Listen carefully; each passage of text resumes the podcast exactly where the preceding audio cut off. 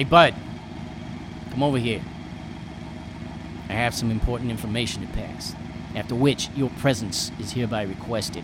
Today on the sit down, Jon and I will discuss whether or not Kubrick's The Killing is even a gangster film, how even he sometimes disappoints us, yet never fails to surprise us, as well as classic film noir character actors and more. This promises to be a great meeting, so get in the car. We're headed to the sit down.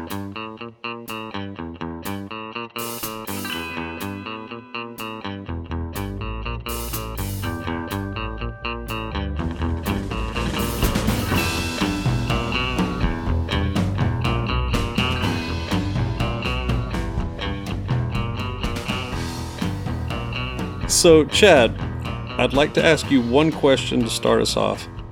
Was this a gangster film? No, and I was wondering why you chose this.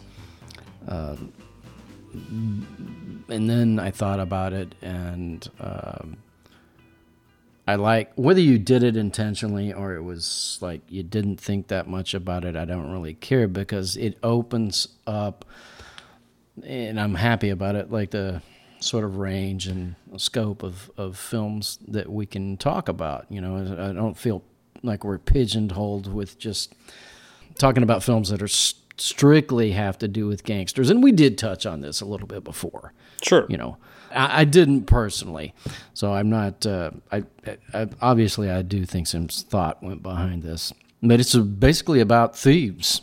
You know, it's organized crime though, for sure. But I think, you know, that's really all I could, you know, glean or ascertain from that was that, well, they're definitely thieves and they are organized. The But, only uh, the only cliche I won't say cliche, trope, hmm. only mobster trope was at the beginning the police officer is talking with a loan shark who's they're talking about the money he owes and that he's got to pay Yeah. and I'm Yeah, going to get and the money. And it's obvious that this one little guy can't be what's scaring the cop. There must be some kind of organization behind Yeah. Mm-hmm. him that could rough him up. But that's it. I did think about that, and I thought that uh, it it's not even directly stated that the guys have even affiliated with you know the mob, so to speak. It was, um, but it was definitely implied. I didn't think it was a, a gangster film per se, but I think it definitely fits within the our overall uh, of films that uh, have to do with w- what we're discussing. You know, almost a broader genre, if you will, for sure. At first, I didn't even think about this, but it's actually considered more of a noir film, a film noir. Yeah, And, yeah, uh, I read course that it- too. Once, yeah, when and once I wa- I um, I started reading up on it and watching it, and started watching it, And I realized that all makes sense. It's funny because I don't think of Stanley Kubrick as a noir director, but there's this one. There is um, the film he did before this. I believe that's Killer's Kiss. Mm-hmm. Um, and I believe it, it's considered one as well. So, and of course, there's all sorts of speculation or argument, uh, you know, as to whether noir is its own genre or no. Uh, but it generally has more to do with like a, a look and feel of a particular film. So, Yeah, I haven't I haven't made up my mind on that either. It seems like I guess it depends on who you read. Some people say noir is plot. Some people say it's more of a look and character types. Mm-hmm. Tone, mood, etc. But uh, what did you think of the film? Oh, loved it. I thought it was great. I there, no, there were some things that I have a you know a problem with. It, it, but the nuts and bolts of it was I thought it was good storytelling. And I, if, if someone were to ask me, I guess I I would say, well, it's not one of his strongest of Kubrick's strongest films. That's like, how do you say? One of Mozart's compositions wasn't his strongest. You know, where do you sort of It's still it's still worthwhile listening to it. he he was much younger then. Uh, he there were some obvious like thing you know transitions that could have done more smoothly. I thought that the narration was a little, I don't know, almost out of place at times.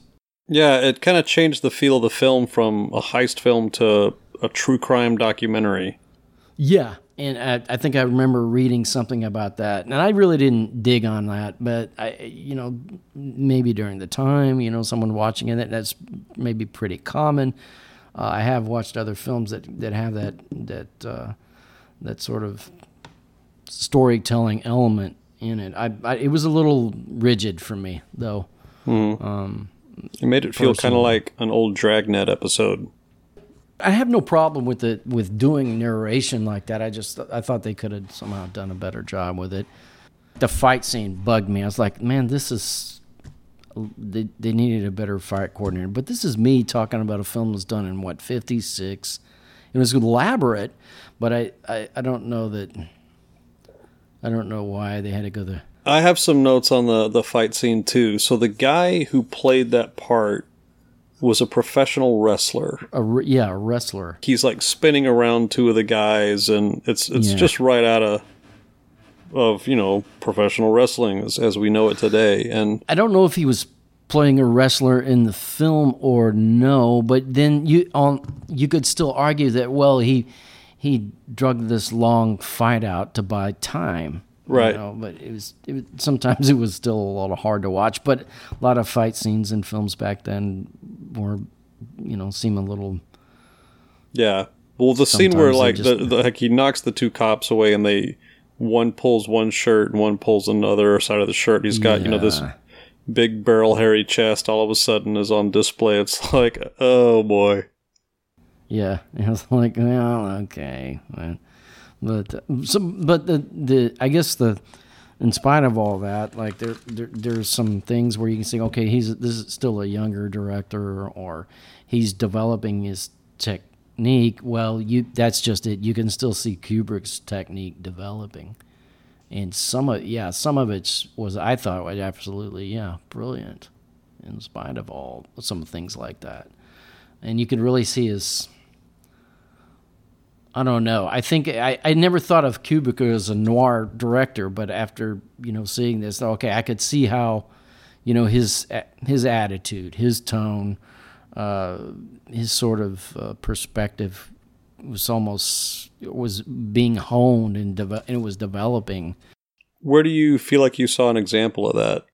When Elisha Cook comes home, this is towards the end of the film, to see Marie Windsor, his wife that's George, and I can't remember his wife's name, but but two great noir actors. And Elisha, I guess she, Marie Windsor.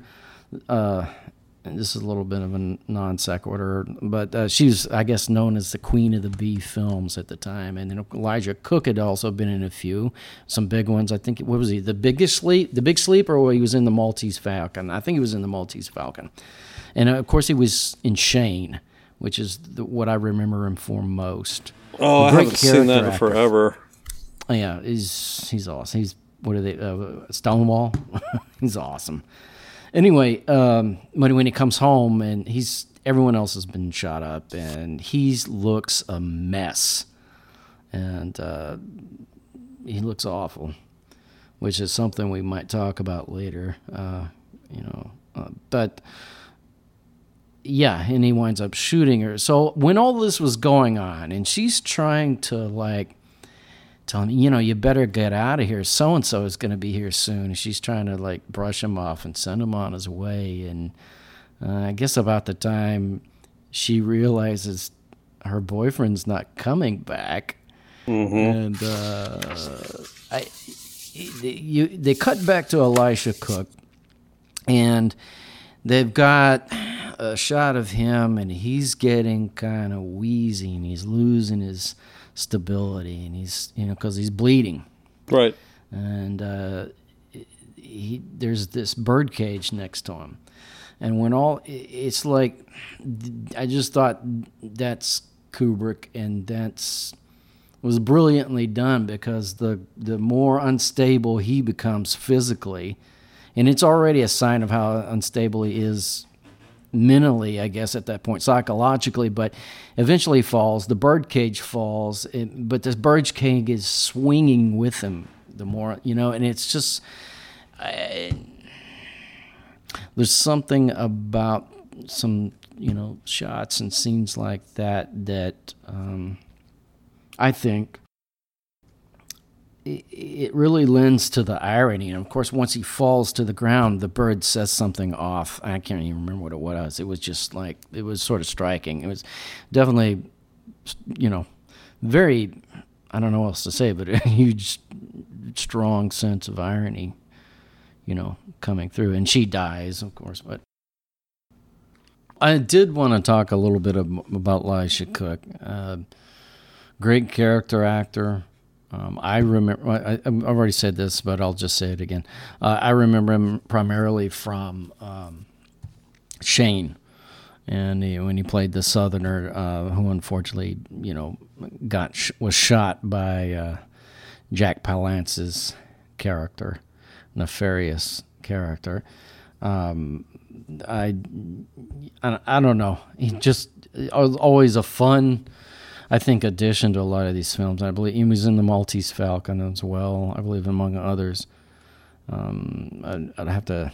I believe he was. I always confuse it with The Big Sleep. And uh, Marie Windsor, of course, uh, once again.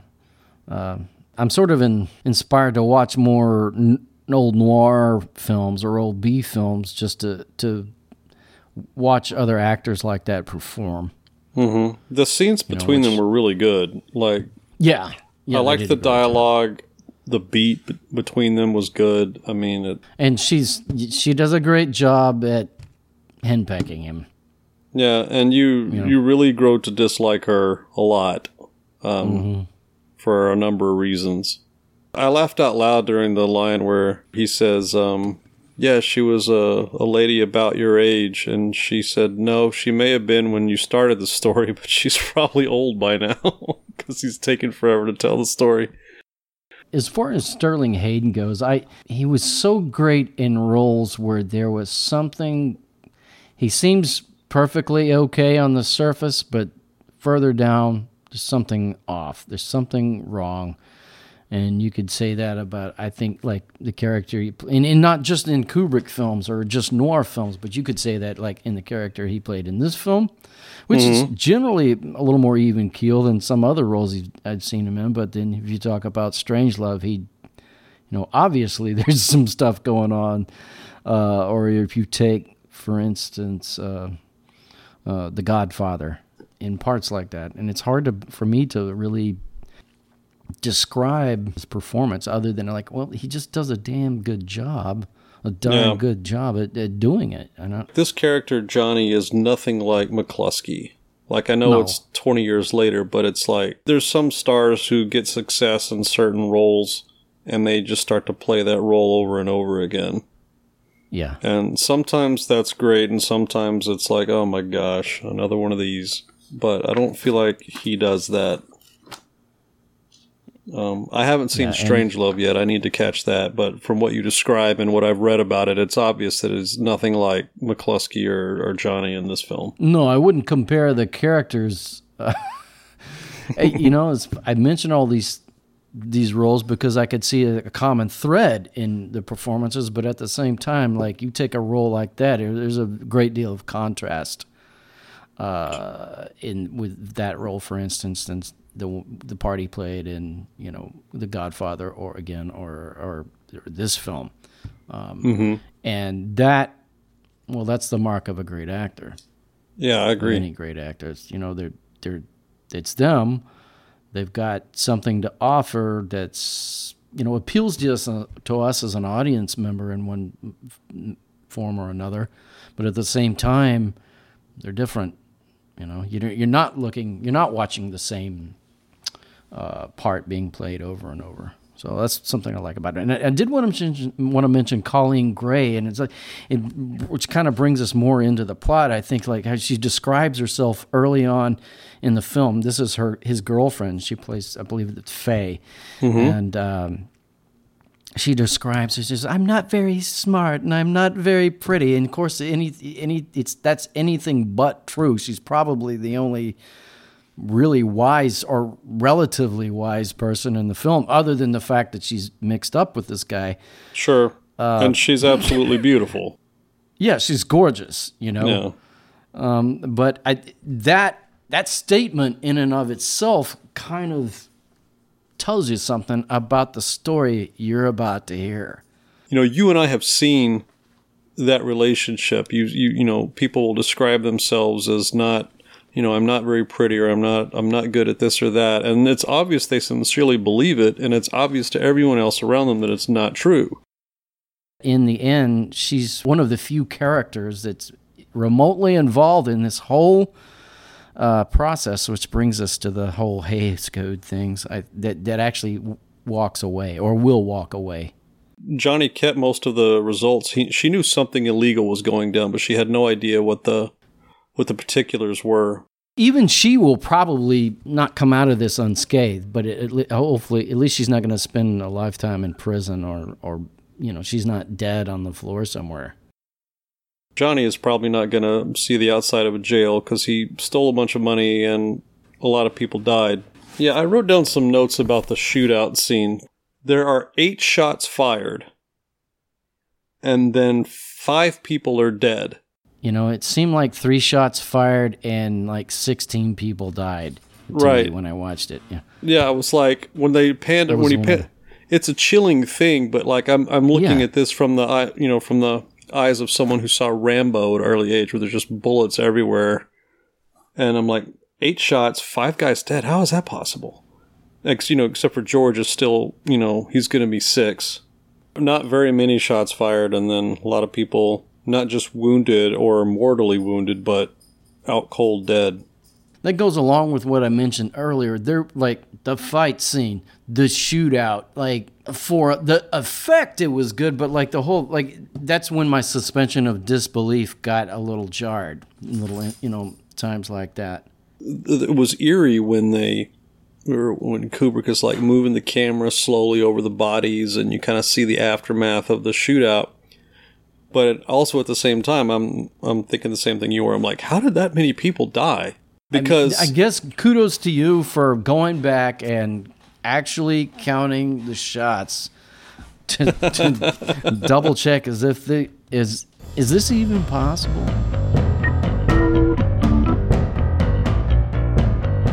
So one thing I did on my second yeah. watch of the movie is I wrote down every time the narrator gave a time, I wrote down the time and what was happening because my first thought when I finished it was yeah. like, there sure was a lot of cloak and dagger handing things back and forth when the whole crew also just met together in an apartment and like, why didn't they just yeah. do it all there?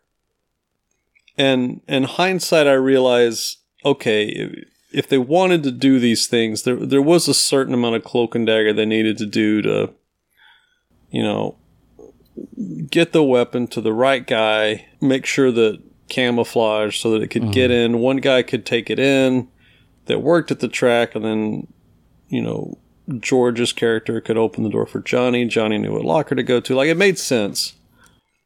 The only major plot hole that I felt why take the money back to the hotel and leave $2 million cash unguarded? Like, why did Johnny have to be the one to go back and pick up the money? Yeah, and why, go to the rendezvous. Why, get, why take that risk? Sure. Why leave it on? It's unguarded. There's this. There's this. You know, guy who seems to be okay with shady activity running the place.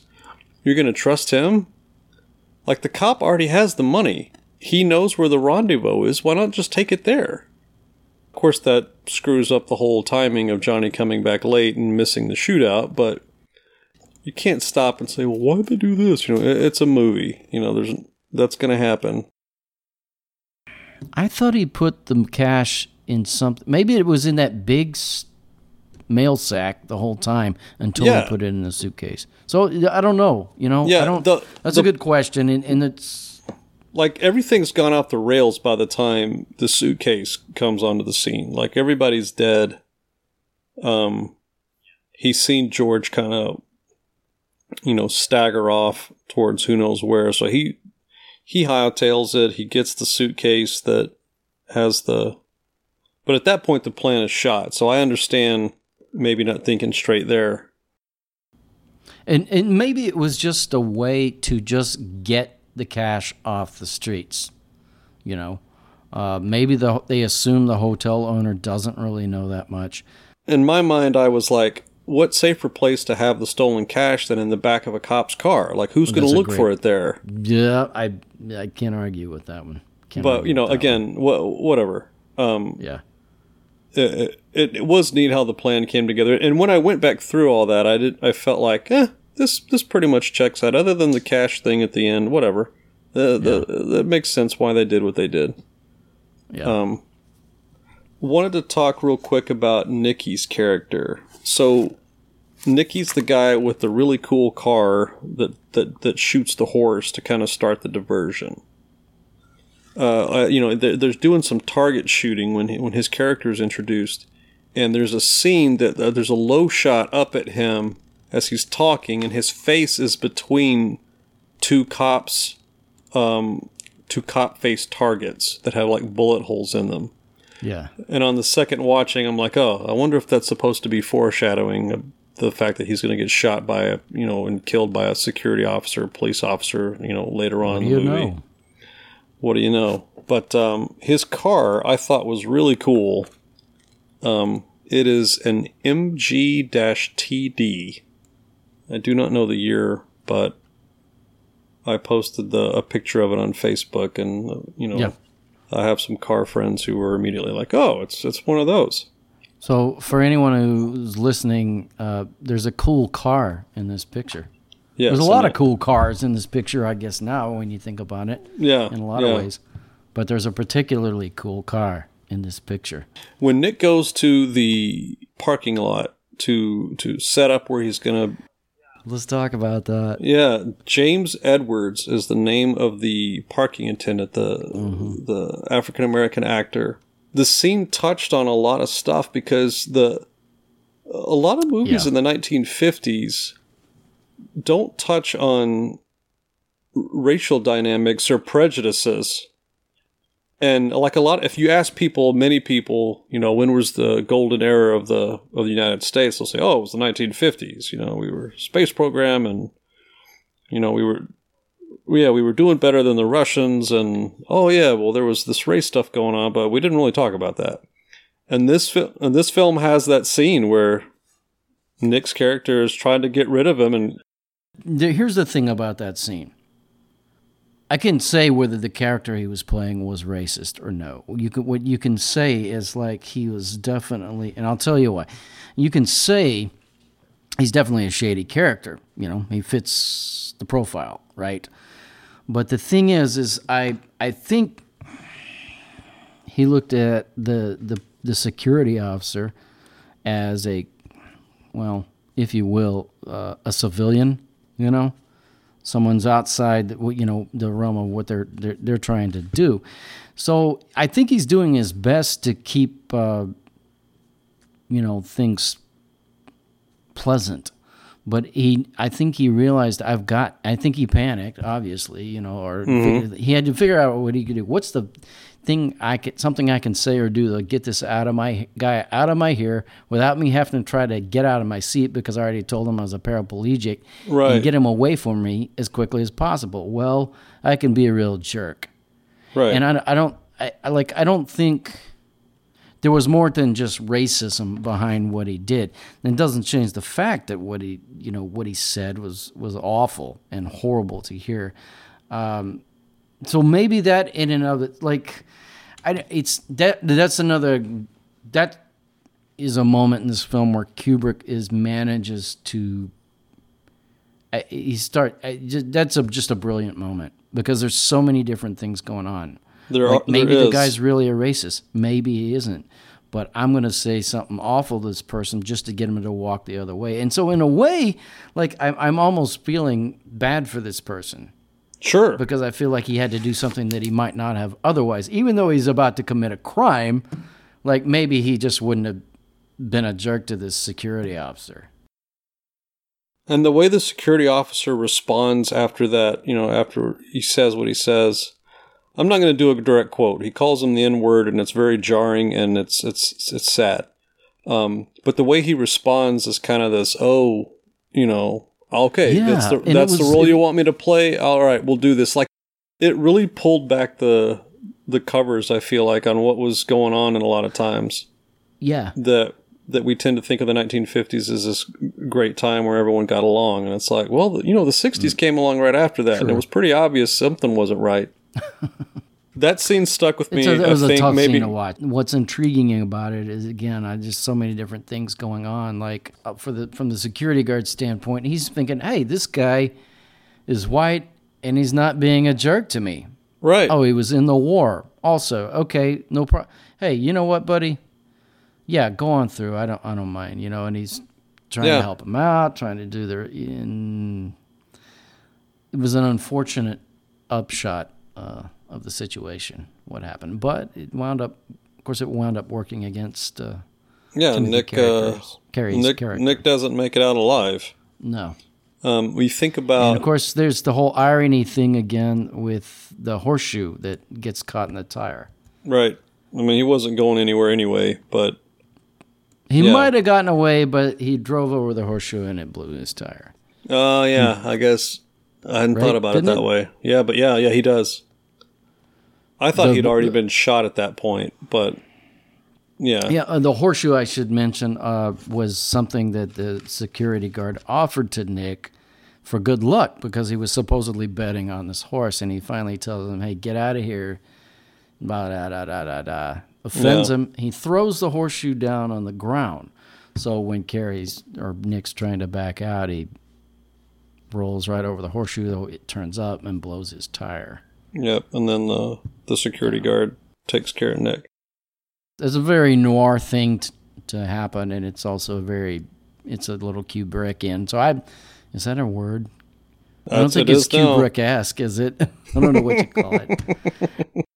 you can see his sense of irony really starting to develop, and I think he took it to like he took it.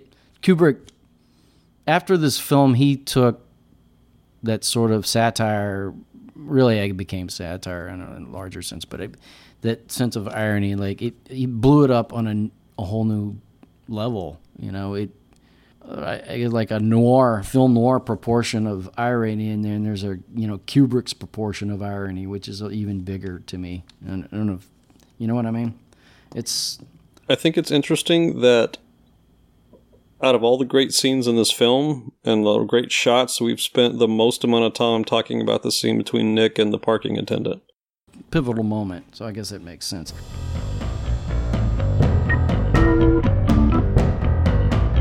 You'd talked earlier about either before or after we started recording, or before we was I don't remember, but the amount of blood.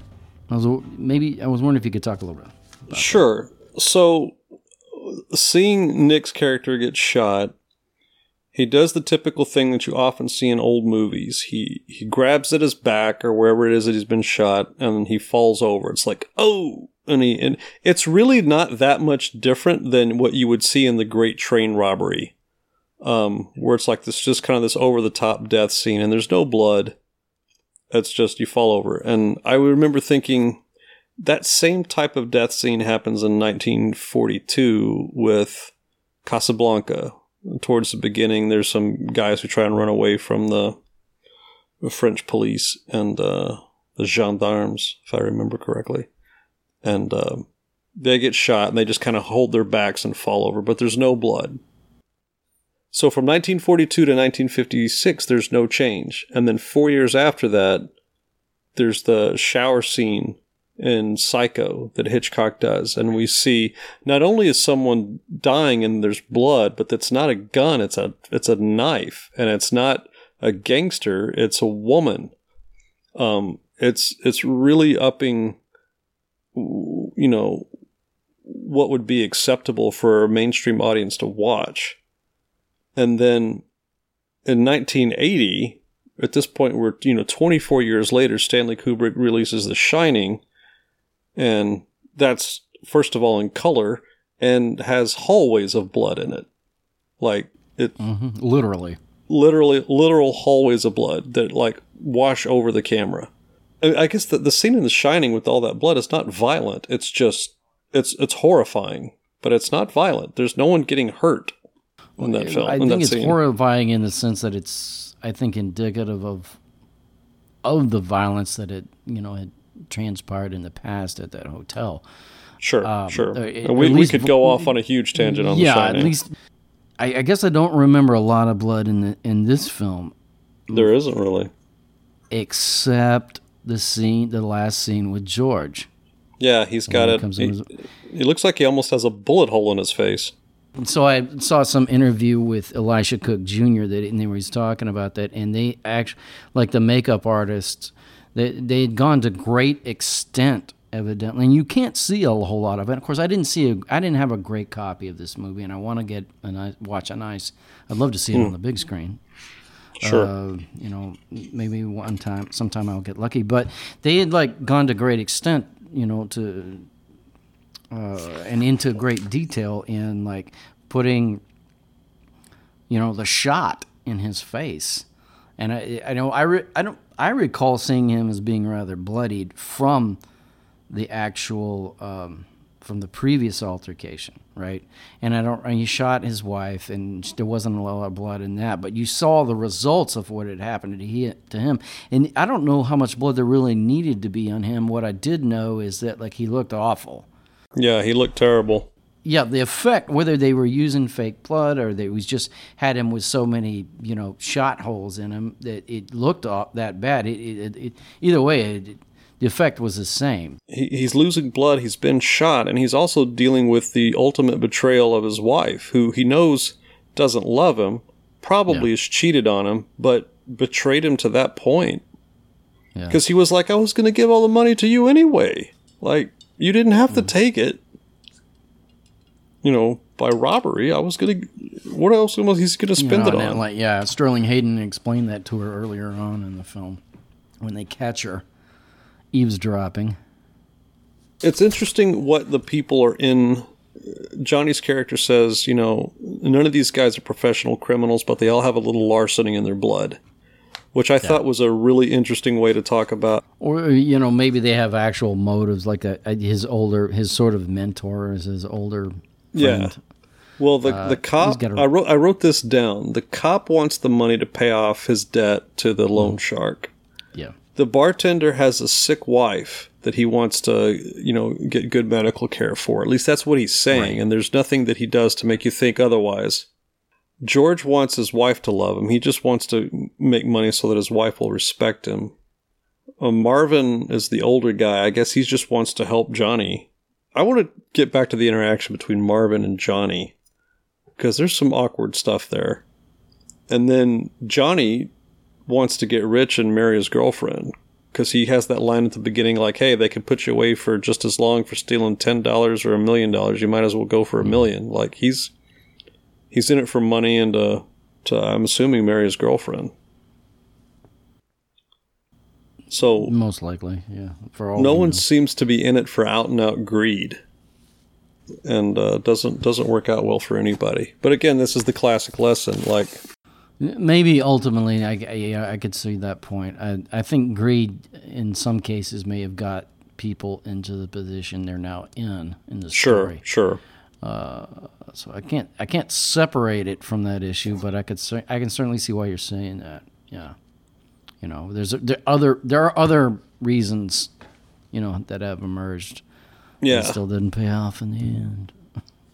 i don't think that the you know the Hays Code saying the bad guys can't get away with it is necessarily needed here because i can imagine you know No. you got four four or five guys who don't really know what they're doing in the crime world try to pull off a heist mm-hmm. it's probably going to go bad Yeah. George's, you know, the character George, he's also he's also that guy that you see in a lot of mob movies who is like, "Where's my share?" You know, how come everything goes according to plan until it's time to divvy up the money? Yeah. That that guy is always around who just can't he just can't wait to get his hands on the loot and starts to bug the crap out of everybody. Mhm. So I kind of wonder, you know, had the story taken an alternate turn, what would have happened to him when Johnny shows up and Elisha gets mouthy with him for being 20 minutes late.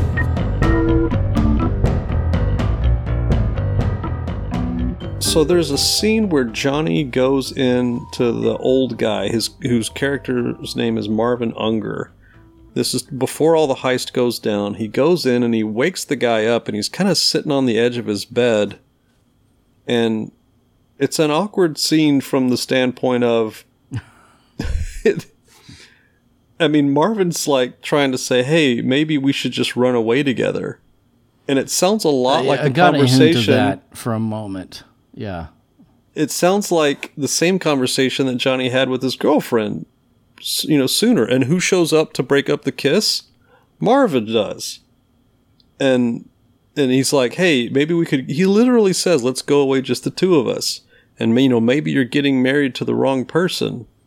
And then Johnny kind of ruffles his hair and and then he leaves and then Marvin's not supposed to show up anymore after that. And yet he gets drunk and shows up at the track anyway, almost like a jilted lover. It was, it was Once you learn ab- about Kubrick's body of work, I mean, you, you I wouldn't put- it past him to, Yeah, to it- it- insinuate some, you know, that it's there was not a, that it's it's it's shocking or or, Yeah. or it's just it's 19 it's a movie in 1956 and it was kind of like you know if it's standing out to me coming from what I'm from what you know society that we have today that's much more accepting what must that have been like to the audience in 1956 You know, I, I'm I'm sure it was eye opening for some, and I think it probably went right over others because it's not necessarily.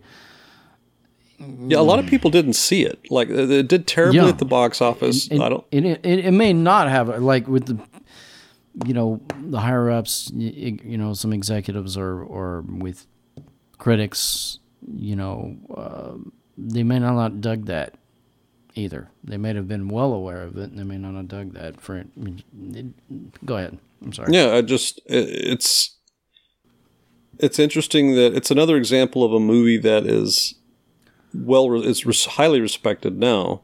Yeah. Um, I thought when I suggested this movie that I was kind of picking something obscure that would kind of be cool, but I'm like the, Killing is not obscure by people who who really get into film, especially noir and, and I should have known that anything with Kubrick's name on it would have been, you know, gone over with a fine tooth comb. Um, There's a lot of people who talk about this movie, but it didn't do well at the time, but it did. It, you know, it's, it's well regarded now. And it, funny thing, I, I didn't even really catch that till the second time I watched it. And uh, of course, it, speaking about it reminds me of uh, Spartacus and the whole snails and oysters scene, which brings us to Kubrick um, and his sort of.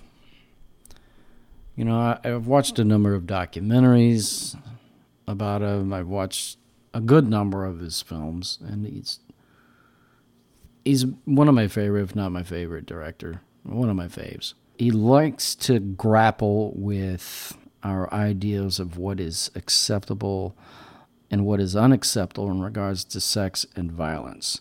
It's hard to say because, like, t- back then, our gen- generally the sensibilities about what is you know was acceptable in terms of sex and violence it was it was probably safe to say a little different Sure. than what it is now. Or was it? Maybe we were just more in denial about what you know those sorts of and, I, and, and th- th- that is a whole obviously we could take this in a completely different direction you know. Well, we're going to see when when we get to pre Hays Code films, which are generally between Hays Code came around had been around for several years before it was actually enforced. So from like 1930, 1934, the Hays Code is around, but no one's really checking or enforcing. And there are a number of elements um, that are th- there's violence towards women. yeah There's what are what are obvious homosexual relationships between characters that you know they don't spend a lot of time dwelling on it, but it's obviously there. And then the Hays Code comes along in 1934, 1935, and they really start enforcing it. And you don't see any of that stuff again for a long time. So it's interesting in 1956 that there's so many ways that that scene, those scenes could have been shot that would not have raised that question at all. Like they could have been sitting at a coffee table, but Sure. he comes into his Sure, room, he sure. wakes him up, he ruffles his hair. They talk about I guess I'm going to say what I, I, I really didn't want to say earlier. Like, He ha- he has his way of dealing with dysfunction or what we perceive as dysfunction or what he perceived as dysfunction. And I don't, you know, I guess I'm not gonna, I'm not sitting here trying to say, well, so, oh, were you saying, you know, if, if there were homosexual tendencies between these two characters that makes it dis, you know the relationship dysfunctional or this or that. I'm not get get. That's not what I'm talking about. I'm talking about like just dealing with the issue. Maybe the dysfunction has to do with the fact that they they didn't couldn't even really talk about it. I don't Yeah. know. The point is he was grappling with these issues that people really uh, people really didn't want to talk about. It's amazing what is in a film about robbing money from a horse, you know, from a racetrack. And in hindsight, it, it should have been obvious when you sit down in front of a Kubrick film that that's what you're going to get. That he's he's going to tell you a coherent story, but he's also going to, you know, some things are going to stick in your brain that you're going to like. Wait a second. And you're going to think about it and ruminate over for days to come, which is the mark of a great film and a great filmmaker. Kubrick has a way of grappling with difficult subject matter that we as an audience generally don't want to deal with. Sure. He's good at that. I, I that's maybe one of the best things about Kubrick. Whatever it is you don't want to talk about, okay, you don't have to talk about it. Just sit down and let's watch this movie. Yeah. And I'll do the talking and you won't even know I've said it till a little later. It's too late. You, you, uh, all of a sudden, it's the it's the end of a war film, and it's the last scene of Full Metal Jacket, Exactly. Like and the- you're like, you look- oh gosh, Yeah, and you look, you take a film like um, Full Metal Jacket or Paths of Glory, maybe is an even better example. Well, it's satire and irony at its best, like it, the, the complete absurdity of a given situation. You know, it's just it's insane. But you have all these sane, quote unquote, people you know, moving around, talking, interacting with one another within the context of this insane situation. So you have to ask yourself, how did they even get here in the first place? But and like I can't tell you really. I mean, it's in a lot of ways, but the fact is, is like he approaches stories in his films in in that way. Like he, he maybe that's for me like one of the great things about Kubrick is his ability to to do that.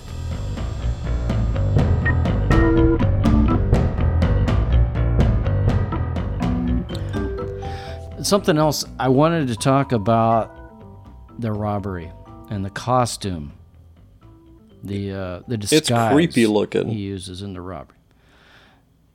Yeah, you want to you want to talk about that a little bit, Jon?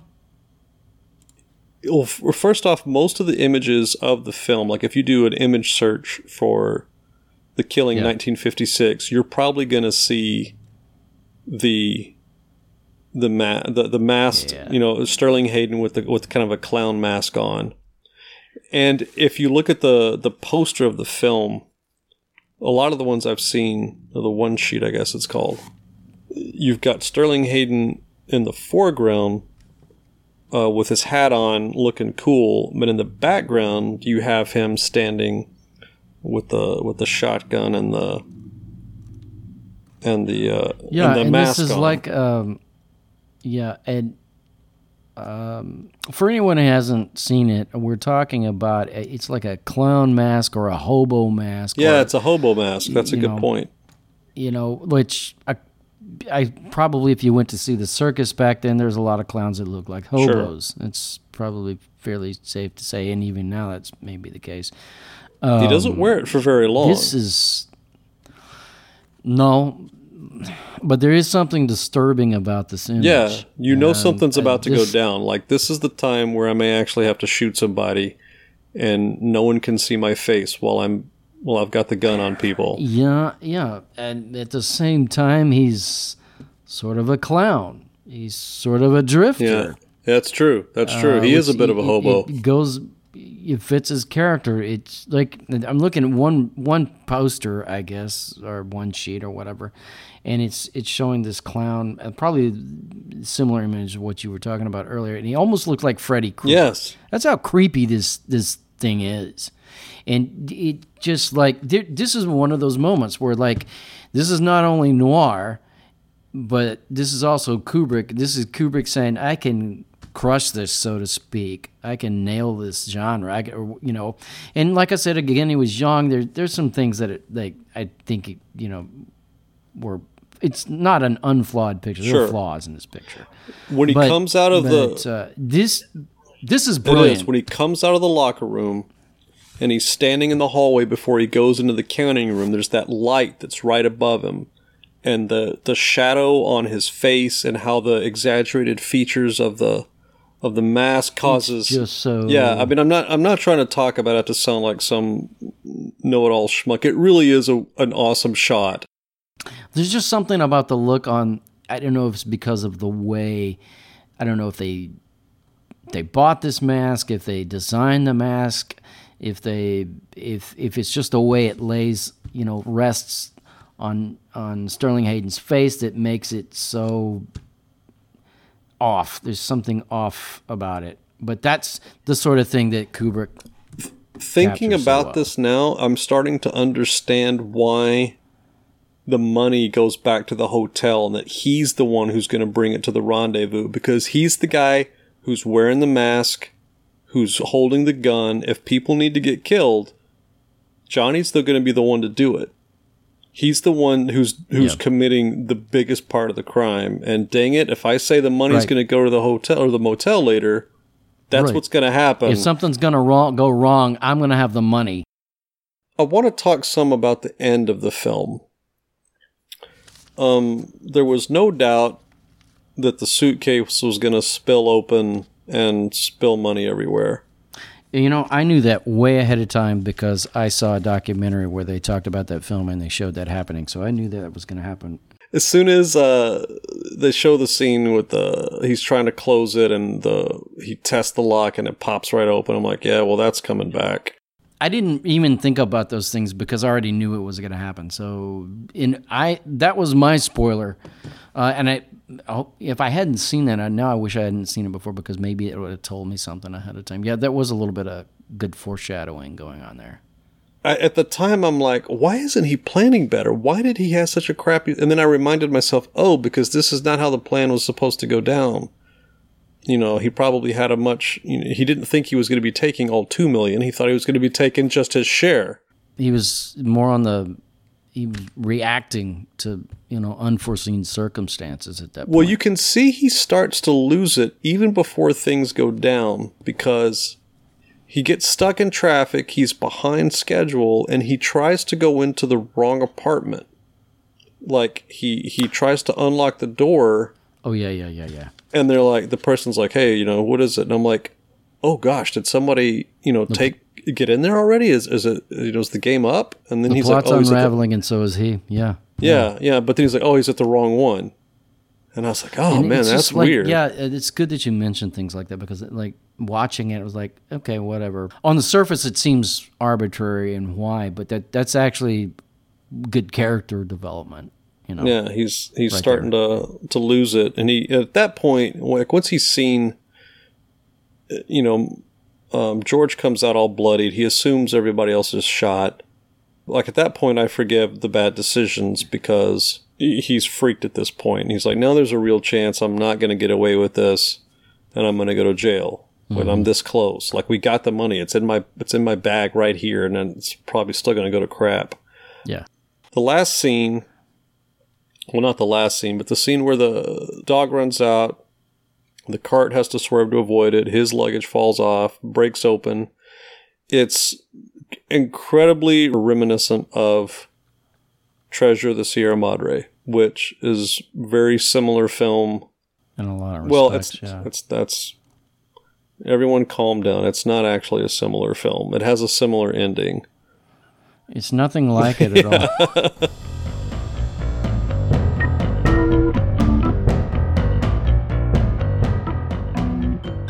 what do you think about this? The final shot in the film. I think audiences in 1956 probably really dug it, or in, in the time after that. For me, it was a little. It reminded me of uh, Dragnet. It was just kind of, and I don't know why. I can't point to a specific You Dragnet know, I haven't episode. seen much of. I never watched a lot of it. oh my gosh, my dad is a, really is a cop. Was, was a, a, cop. Uh, he's retired now, and I, boy, Yeah. I saw a ton of Adam 12 and Dragnet as a kid. I can tell you that. I, I liked it. I I I um I like the final shot on him. It was fitting. It was well composed. Yeah, thought. I, I like the final shot on Johnny kind of just like saying, you know, what's the difference? Like, I up. screwed. Yeah, da, da, da. I would have liked it had it ended there. And I'm I'm being a schmuck, even nitpicking on this. But then cutting back to the two cops walking forward again, like I feel like it was kind of like you know banging me on the head, like he's not gonna get away. And it's like, yeah, it's like, yeah, I, I got that. He's already given up.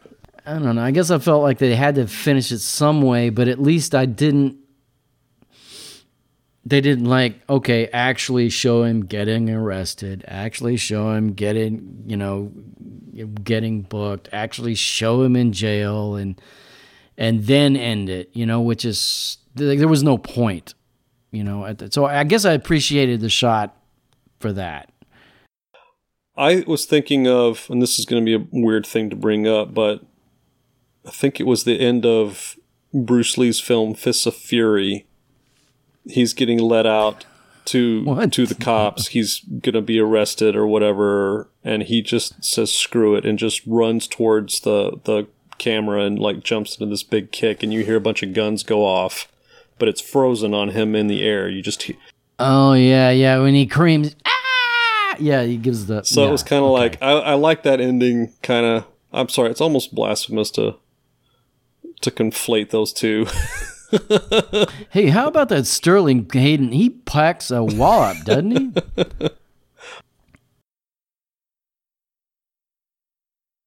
you know, all in all, I have to say, you know, it was it was a good little film, good Yeah. movie. I'm I'm glad we watched it. It um, it's not totally a gangster film, but it's it's No. got that element. Uh, regardless, I'm glad we watched it, and I'm glad we talked about it. My initial impression was wrong. My first thought was I can see why it was a big deal in 1956. Yeah, but tastes have changed, audiences have changed since then. I can appreciate it. Mm-hmm.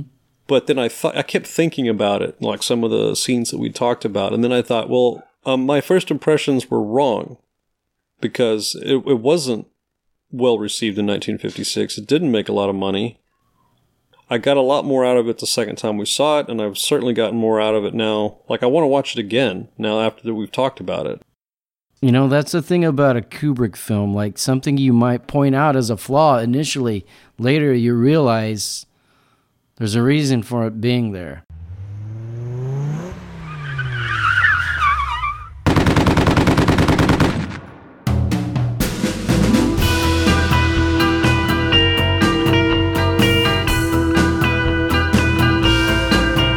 Thanks for listening to this episode of The Sit Down.